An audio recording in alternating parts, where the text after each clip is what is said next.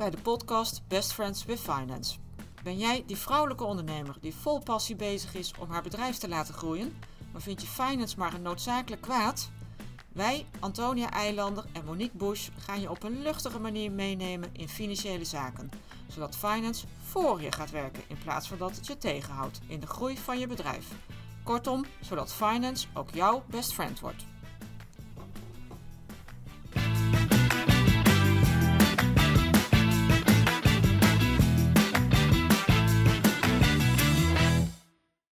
Welkom. Leuk dat je weer luistert naar een nieuwe podcast van de BFF's. We zitten weer gezellig naast elkaar, Monique en ik.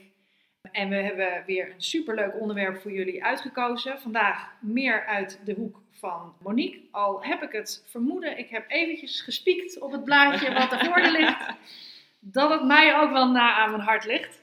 Dus hoi Monique, leuk dat jij er ook weer bent. En misschien dat je eventjes wil delen met de groep wat we gaan bespreken vandaag. Ja, dankjewel Antonia. Ja, we gaan het vandaag ook in mijn uh, onderwerp over cash uh, hebben. Antonia die is natuurlijk altijd met het uh, debiteurenbeheer bezig om te zorgen dat het geld weer zo snel mogelijk op je rekening staat. Vanuit de finance kant gaan we daar ook vandaag eens even wat dieper op in. Nou, je eigenlijk met de uitdrukking cash is king, die kent natuurlijk iedereen. Maar ik wil vandaag ook eens even uit gaan leggen nou, wat daar eigenlijk achter zit en wat we daar dan als ondernemers mee, mee moeten doen. Dus ik heb er zin in. Wat leuk. En uh, heb je ook toevallig uh, uitgevogeld waar nou eigenlijk die hele uitspraak vandaan komt? Nee, dat heb ik dan weer niet gedaan. Ik heb niet in de geschiedenisboekjes erop nageslagen. Het is wel echt een, uh, een uitdrukking die gewoon echt heel erg waar is. We, kijken, we zijn natuurlijk allemaal gewend om naar de omzet en de winst te kijken van ons bedrijf. Dat zijn hele belangrijke graadmeters om te kijken of je bedrijf gezond is.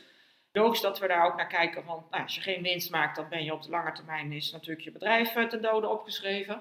Alleen wat op de korte termijn veel belangrijker is, is uh, de cash. Of beter gezegd, geld wat op je rekening staat. Dus vandaar komt, uh, daar komt de uitdrukking cash is king vandaan.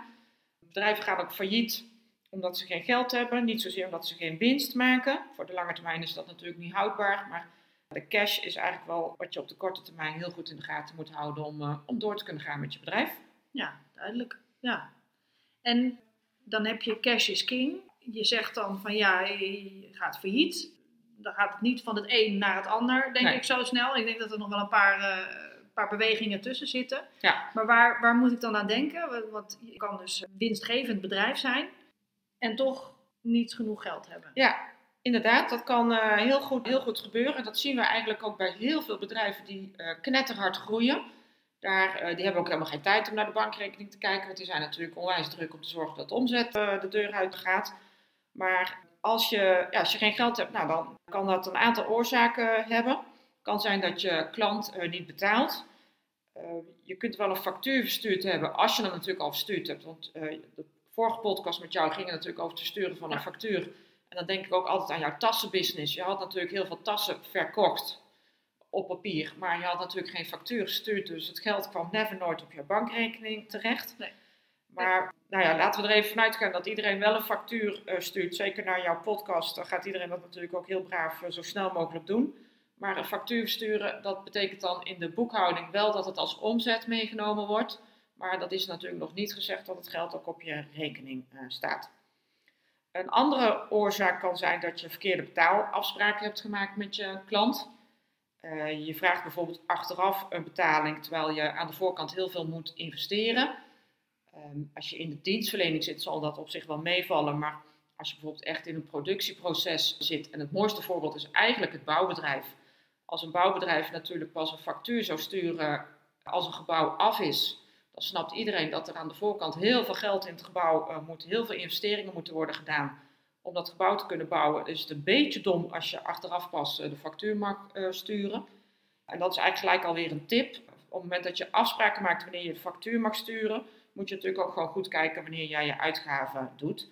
En heel veel klanten vinden dat eigenlijk heel normaal en die begrijpen dat ook heel goed dat je dan uh, tussentijds een factuur wil sturen. En zeker als je kleine ondernemer bent, snapt iedereen prima dat je dat niet allemaal voor kunt uh, schieten. Ja, want dat is best heel bespreekbaar hè, tegenwoordig. Ja. En, en veel, veel meer heb ik het gevoel nog dan dat het voorheen eigenlijk was. Dat je ook gewoon echt eerlijk kan zeggen van, hé, hey, ik, ik ben niet zo groot. Ja. En je hoeft niet meteen Calimero te gaan spelen, maar je kan wel gewoon zeggen, ik, ik ben niet zo heel groot. Ik heb niet de middelen Of tenminste, Ja. ik heb misschien wel de middelen om het, om het voor te schieten, maar dat, dat wil ik liever niet.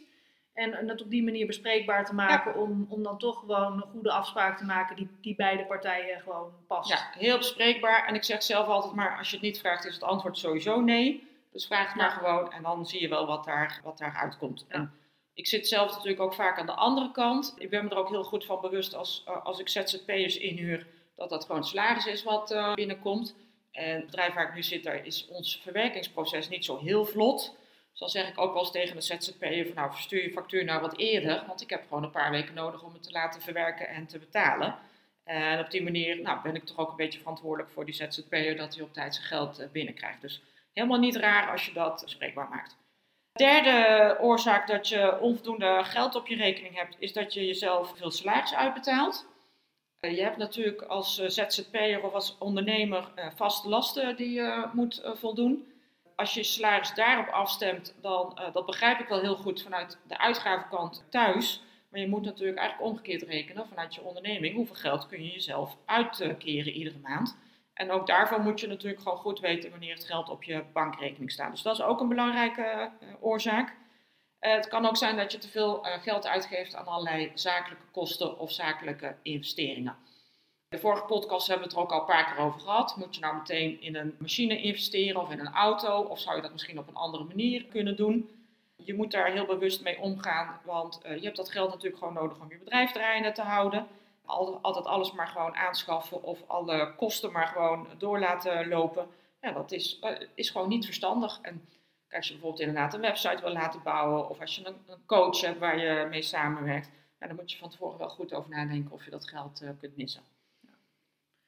Ja, en dan, dan zeg je dus eigenlijk van dit zijn allemaal redenen waardoor er wel geld in je, op je balans staat. Hè? Ja. Waardoor, waardoor er wel geld in je, officieel in je onderneming, je hebt wat winst. Mm -hmm. Alleen het staat gewoon niet op je bankrekening, dus je kan het effectief niet gebruiken. Nee, klopt. Het geld zit dan vast. Ja. Geld staat ook, ja, het zit vast in de, in de activa die op je balans uh, staat.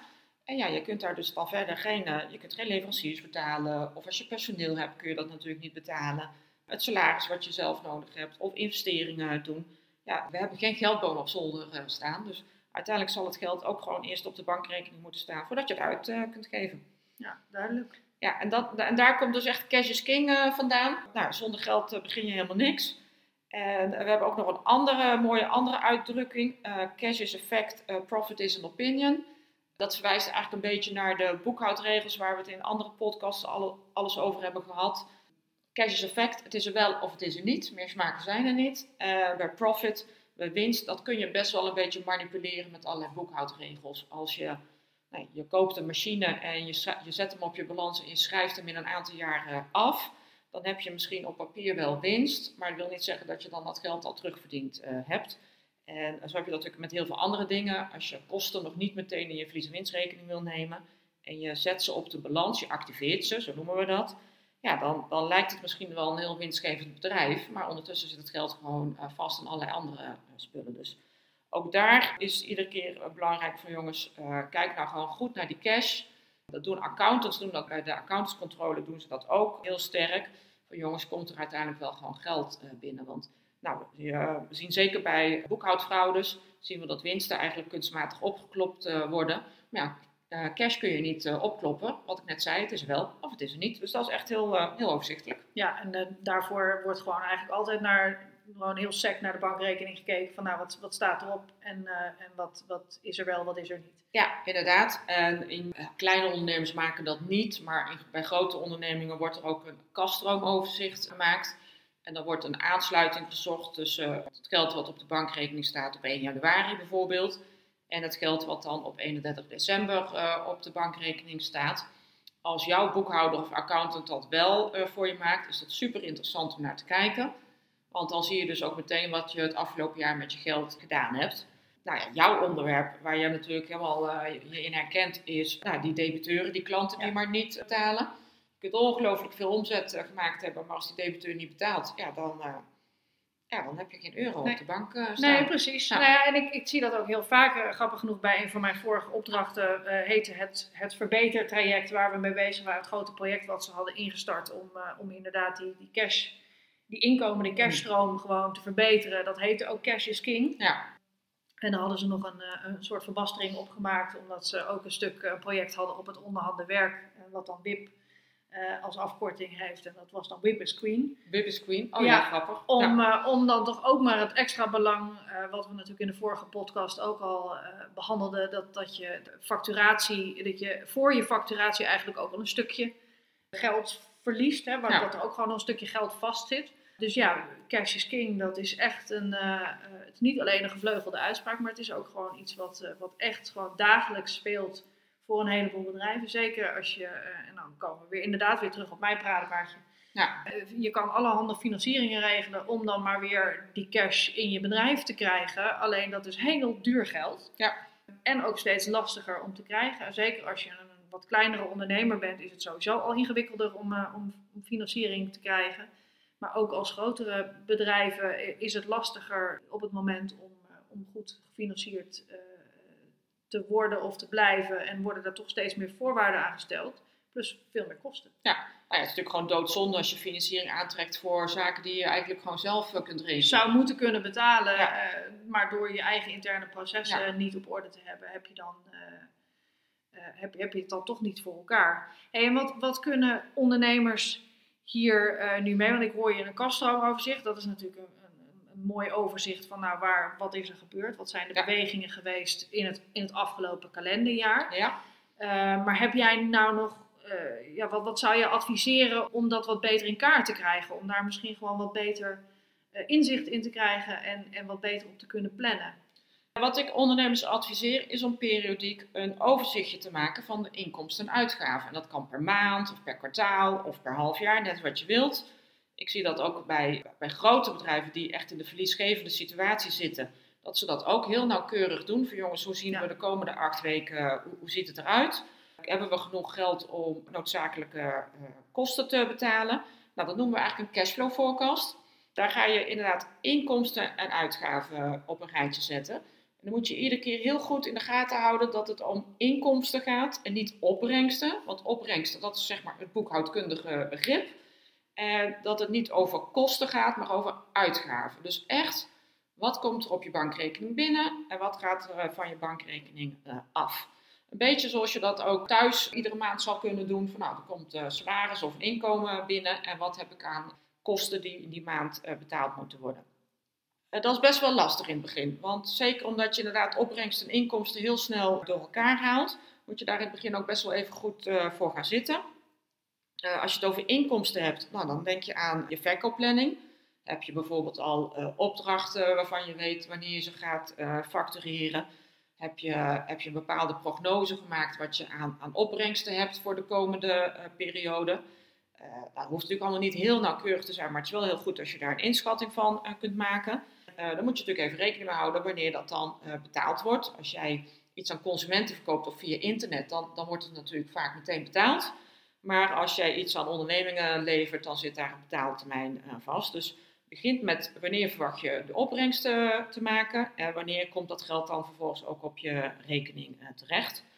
Nou, goede tip daarin in het hele verhaal is natuurlijk om te zorgen dat die facturen zo snel mogelijk de deur uitgaan. Ook daar had jij in, al in een podcast aandacht aan eh, besteed.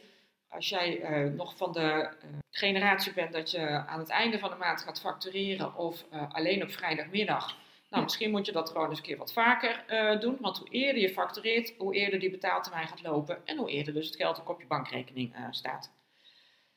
Als je over inkomsten hebt, dan moet je ook de omzetbelasting even in gedachten houden. Die zie ik heel vaak eh, vergeten worden bij ondernemers. Dat snap ik ook wel, want als je naar een verlies- en winstrekening kijkt, zie, zie je natuurlijk helemaal nergens omzetbelasting staan. Dat wordt daar niet in, in vermeld. Maar eh, je moet natuurlijk goed in de gaten houden, moet je omzetbelasting betalen of krijg je omzetbelasting terug. Nou, daar, de meeste ondernemers moeten gewoon omzetbelasting betalen, omdat ze meer verkopen dan wat ze inkopen.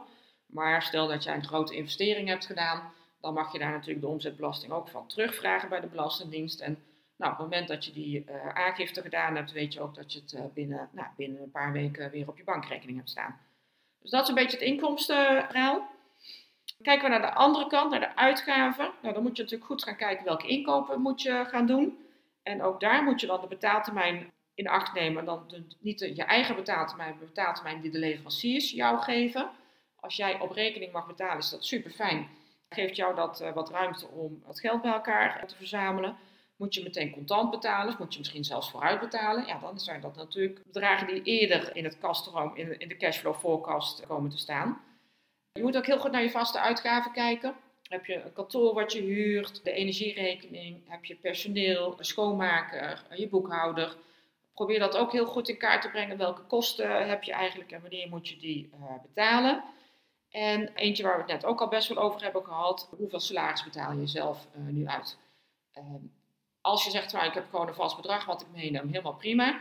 Maar misschien is jouw salaris wel afhankelijk van wat je die maand uh, overhoudt aan cash. En is dat dus meer een sluitpost dan dat het al in het lijstje staat. Denk bij salaris ook uh, aan uh, de loonbelasting die je moet betalen. Die moet je vaak een maand later afdragen, dus dat geeft wat meer ruimte. Maar probeer dat ook gewoon heel overzichtelijk in de verschillende maanden in te delen. En natuurlijk die omzetbelasting die je moet, moet afdragen. Ja, dat is dan weer de, de andere kant van de, de, bij de inkomsten. Heb je, hebt natuurlijk aan weerszijden heb je die, uh, die inkomsten en die uitgaven. Ja. Hey, en ik, ik hoor je net zeggen salaris en dat dat dan eigenlijk ook een, een soort sluitpost uh, zou kunnen zijn. Dan hebben we in de vorige podcast hebben we het gehad over eenmanszaak versus BV. Ja. En dat er in een BV heb je een uh, minimaal bedrag wat je jezelf moet uitkeren per jaar aan salaris. Ja, klopt. Dus op het moment dat je een BV hebt, neem ik aan dat je adviseert omdat als het niet helemaal uit kan, dat je dan ook niet meer dan het minimum jezelf uitbetaalt. Ja, en weet je, en soms kan dat minimum zelfs te veel zijn, hè, want dat is best wel een aardig eh, bedrag. Ja. ja, als het gewoon niet uitgaat, moet je natuurlijk jezelf gewoon niet meer uitbetalen. Want Nee. dan ga je uiteindelijk eh, failliet, omdat je jezelf te veel salaris uitbetaalt. Dan moet je dat even met je boekhouder overleggen. En de fiscus verwacht natuurlijk ook niet dat je jezelf eh, failliet eh, maakt. Dus op Besalarieerd. ja, nee, ja, inderdaad, dat je dat door je salaris doet. Dus als je gewoon goed kunt onderbouwen richting de Belastingdienst, van nou ja, dat, dat minimum is gewoon te veel, dat is te hoog. Nou, dan gaat de Belastingdienst echt niet zeggen van nou, dat, eh, daar gaan we niet, niet mee akkoord. Die regel voor minimum salaris is vooral ingesteld omdat in het verleden directeur groot aandeelhouders zich eigenlijk zichzelf geen salarissen uitbetaalden, maar vooral alleen maar dividend. En nou, dat hebben Ja. we vorige keer besproken. Dat, eh, Omdat dat voor een ander belastingtarief eh, Inderdaad. geldt. eh, Ja. dan mist de Belastingdienst mist dan gewoon opbrengsten. Heel Ja. simpel gezegd. Dat hebben ze met die minimumregel proberen ze dat eh, te voorkomen. Maar nou, nogmaals, weet je, als je gewoon eh, minder verdient, dan is dat ook eh, helemaal niet, eh, niet noodzakelijk. Ja, nou ja, dan heb je waarschijnlijk ook geen BV hè, als, je, als je niet boven, die drempel, eh, boven dat drempelbedrag zit. Maar goed, ik dacht, ik telde eventjes Ja, eh, nee, één en één, eh, en één pod- podcast bij elkaar op. En Ja. ik denk, ik stel de vraag even, want ik, eh, er kwam bij mij op. Dus Ja. ik denk, nou, dat vind ik dan wel interessant. Maar daar is dus ook altijd wel over te praten. Nou, Ja. dat is goed om te weten. Bedoel, Als je een wat minder inkomsten hebt. Ja, ja, en stel nou dat je, je je cashflow forecast maakt. Stel je niet al te veel eisen aan jezelf in het begin hebt. Ga daar gewoon mee beginnen. Oefening baart kunst. Uiteindelijk word je daar vanzelf ook gewoon beter in. Maar stel nou dat je die cashflow forecast maakt en je ziet dat je uitgaven hoger zijn dan, je, eh, dan wat er op de bankrekening binnenkomt. Ja, dan, dan moet je, nou ja, eh, we zeiden vroeger bij ons thuis, de tering naar de nering eh, zetten. Ja. Dus dan zul je, zul je toch wat aan die uitgaven en die inkomsten moeten doen. Nou, ik ben zelf financieel interim manager geweest bij bedrijven waar het heel slecht ging. Dus ik ben heel goed altijd in het zoeken van geld. Ik was eh, financieel interim manager bij de Free Record Shop. Dat was eigenlijk tussen het eerste en tweede faillissement in. En eh, dat was een verlieslatend eh, bedrijf. Maar we wilden toch zo lang mogelijk het bedrijf in stand houden, omdat we nog op zoek waren naar overnamepartijen. En nou ja, dan gingen wij daar eigenlijk, dat was ook letterlijk de zolder op, dan gingen wij daar de zolder op om te kijken wat lag er nog aan voorraden, wat we konden verkopen. Ja, Free Record Shop had natuurlijk nog heel veel cashgeld, dus da- daar lag kluizen vol met contant geld, met muntgeld. We hebben al dat muntgeld naar de bank gebracht, nou echt met winkelkarretjes vol eh, naar de bank eh, toe. We hebben daar, er hingen allemaal gouden platen in bij de receptie, die hebben we via Katawiki hebben we die verkocht. We hebben allerlei manieren bedacht om maar gewoon geld te maken uit wat daar nog binnen het bedrijf eh, stond. En dat was natuurlijk wel echt extreem. Maar om, ja, om dan toch maar gewoon te zorgen dat we geld hadden voor Dat je die inkomsten had om Ja. die uitgaven te dekken. ja, ja. en het allerbelangrijkste wat ik daar steeds in gedacht had, van nou heb ik voldoende geld om eh, salarissen en eh, winkelhuur eh, te kunnen betalen. En nou ja, dan gingen we weer een paar weken verder. Bij de Shop, nou, daar hebben we eigenlijk gewoon het hele kantoor leeg verkocht. Dat was natuurlijk een beetje extreem, maar in de mindere vorm kun je daar natuurlijk zelf ook wel heel goed over nadenken. Stel dat je inderdaad grote voorraden hebt liggen, die eh, minder snel verkocht worden dan jij eh, dacht. Nou, dan moet je er misschien eens over nadenken of je daar een leuke actie op moet, eh, moet doen. Dat kan dan misschien zijn dat je er helemaal geen geld op verdient, dat je dat gewoon tegen de inkoopprijs moet verkopen. Maar ja, als je daarmee geld genereert en je bedrijf overeind kunt houden, is dat natuurlijk best een hele, hele goede actie. Je kunt nog eens even heel goed naar de betaaltermijnen kijken die je op je factuur zet. Want wa- waarom moet iedere klant van jou zoveel betaaltermijn krijgen? Misschien kunnen ze wel gewoon sneller betalen. Misschien kun je ook wel met klanten afspreken dat je ze een hele kleine korting geeft op het moment dat ze sneller eh, betalen. Dat is misschien wel weer een leuk onderwerp voor jou om eens een Ja. keer wat in te duiken. Ja, zeker. Van, nou, is een betaalkorting, eh, wat kost dat eigenlijk? En wanneer is het effectief en wanneer, eh, Inderdaad. wanneer kost het te veel? Ja, maar kijk ook eens inderdaad naar je leveranciers. Kun je daar misschien iets mee afspreken? En waar we het net ook al een beetje over hadden, factureer je altijd aan het einde van een opdracht of mag je ook gewoon tussentijds een factuur sturen? En wat we net al tegen elkaar zeiden, van nou dat is heel bespreekbaar tegenwoordig, vindt niemand eigenlijk heel raar. Dus schroom niet om daarover te beginnen met je, met je klanten. Soms is er echt wel eh, het een en ander mogelijk. En zeker als ze zien dat jij kleine ondernemer bent, nou dan zou het mij verbazen als je er niks voor eh, kunt, eh, kunt verzinnen. Kunt afspreken. Wat ik net zei, bij bouwbedrijven, da- daar is het heel normaal dat er tussentijds gefactureerd wordt. Als je grote investeringen moet doen, kun je ook best wel bespreken, jongens, ik moet, nou, stel dat je eh, computer, eh, computerspullen moet kopen, dat je zegt van, goh, ik wil dat eigenlijk aan, de- aan de voorkant een vooruitbetaling hebben, zodat ik die spullen kan inkopen. Nou ja, dat zijn eigenlijk best wel gewoon hele normale gesprekken die je met elkaar eh, kunt Ja. voeren. Maar het staat of valt dus inderdaad met, met het gesprek starten en, en het gewoon goed Ja. vastleggen. Ja. En dan vervolgens ook ja, ja, doen wat je afgesproken hebt. Hè? Wees daar voor jezelf ook een beetje streng in, in, in die zin. Maar Nee, het, eh. ja, het begint natuurlijk inderdaad gewoon met het in kaart Ja. brengen. Eh, niet ontkennen en denken van nou, ik ga gewoon eh, heel hard werken en ik zie wel waar we uitkomen. gewoon aan de voorkant heel goed over nadenken. wa- Waar komt geld binnen en waar gaat geld uit? En zodra je ziet dat daar een, een gat in zit, nou, dan kun je daar ook op tijd actie in ondernemen. Dat is natuurlijk veel beter dan wanneer je echt op een gegeven moment nou ja, de, de huur van je kantoor moet betalen en je ziet dat de bankrekening leeg is. Dan ben je een beetje laat. En Ja. dan is nog maar de vraag of je daar echt iets, eh, nog iets aan kunt eh, veranderen. Ja, dan had ik nog een vraagje over. Want je, je adviseert dus om dan zo'n zo'n cashflow forecast te, te maken, eigenlijk voor je eigen inkomsten en, en uitgaven binnen je bedrijf. Ja, Om dat in kaart te brengen en om daar gewoon een beetje beter gevoel bij te krijgen van nou, hoe, hoe, hoe plot ik dat eigenlijk uit? Hè? Hoe, wat, wat kan ik verwachten wanneer? Mhm. Ehm, en ik, ik heb- zie dat ook vaak bij bedrijven inderdaad. En bij bedrijven wordt het dan vaak, eh, hebben ze dan 13 weekse forecast of, of per maand soms. Het, het wisselt een beetje. Het ligt ook een beetje aan de, aan de aard van de business. ja. Ehm, wat zou jij adviseren voor ondernemers eh, dat in kaart willen brengen? Zou je dat dan per, per week doen? Zou je dat twee weken, zeg maar per... Wat voor periode zou je daar eh, mee doen als je dat Ja. gaat uitplotten? Ja, ik zou ook dat, eh, dat kwartaal pakken. Ja, En dan is Ja. natuurlijk je eerste maand kun je veel nauwkeuriger, veel meer, veel meer, met veel meer detail eh, die cashflow forecast maken. Maar in de twee maanden daarna kun je natuurlijk ook best wel globaal wat bedragen zetten.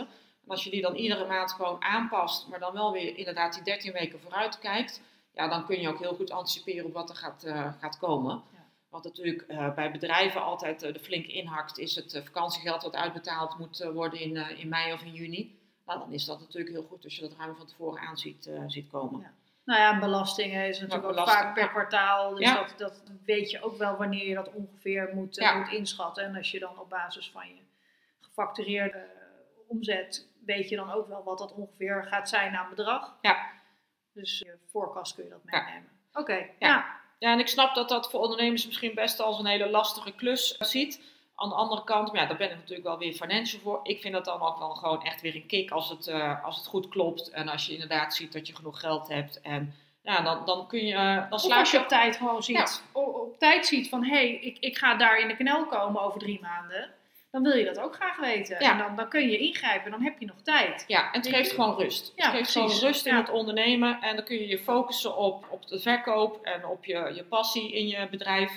En dan weet je, als je er wat tijd in hebt besteed, dan weet je dat het met die uitgaven dat dat eh, gewoon goed komt. En dat je daar geld eh, voor hebt. En nou, ik denk dat dat uiteindelijk heel veel plezier eh, geeft. Zeker. Nou Ja. ja. en dat is precies ook helemaal het cirkeltje rond naar waarom we überhaupt met deze podcast begonnen zijn. Helemaal. Dus deze past weer, weer heel goed in, ons, in onze intentie die we, die we hadden om, om dit te maken. Dus ik denk dat het ook gewoon een heel mooi punt is om hem, om af te ronden voor vandaag. Ja. Dat, eh, Ja, iedere keer denk ik weer van, oh, we hebben een onderwerp en gaan we daar wel een hele podcast mee eh, vullen. En als ik zie hoe lang we er nou alweer over praten en wat ik eigenlijk ook nog gewoon in mijn hoofd heb, wat ik nog meer zou kunnen vertellen, dan denk ik, ja, er zijn zoveel onderwerpen die leuk zijn om te bespreken en er wat nader uit te lichten. Dus nou, wat dat betreft kunnen we hier nog wel even mee, eh, mee doorgaan. nou ja, dat is ook een van de intenties die we natuurlijk hadden. Voor vandaag, dankjewel voor het luisteren. We vonden het superleuk om dit voor je te maken. En heel erg leuk dat jij hier weer voor gekozen hebt om hem eh, aan te zetten. Tot de volgende keer. Tot de volgende keer.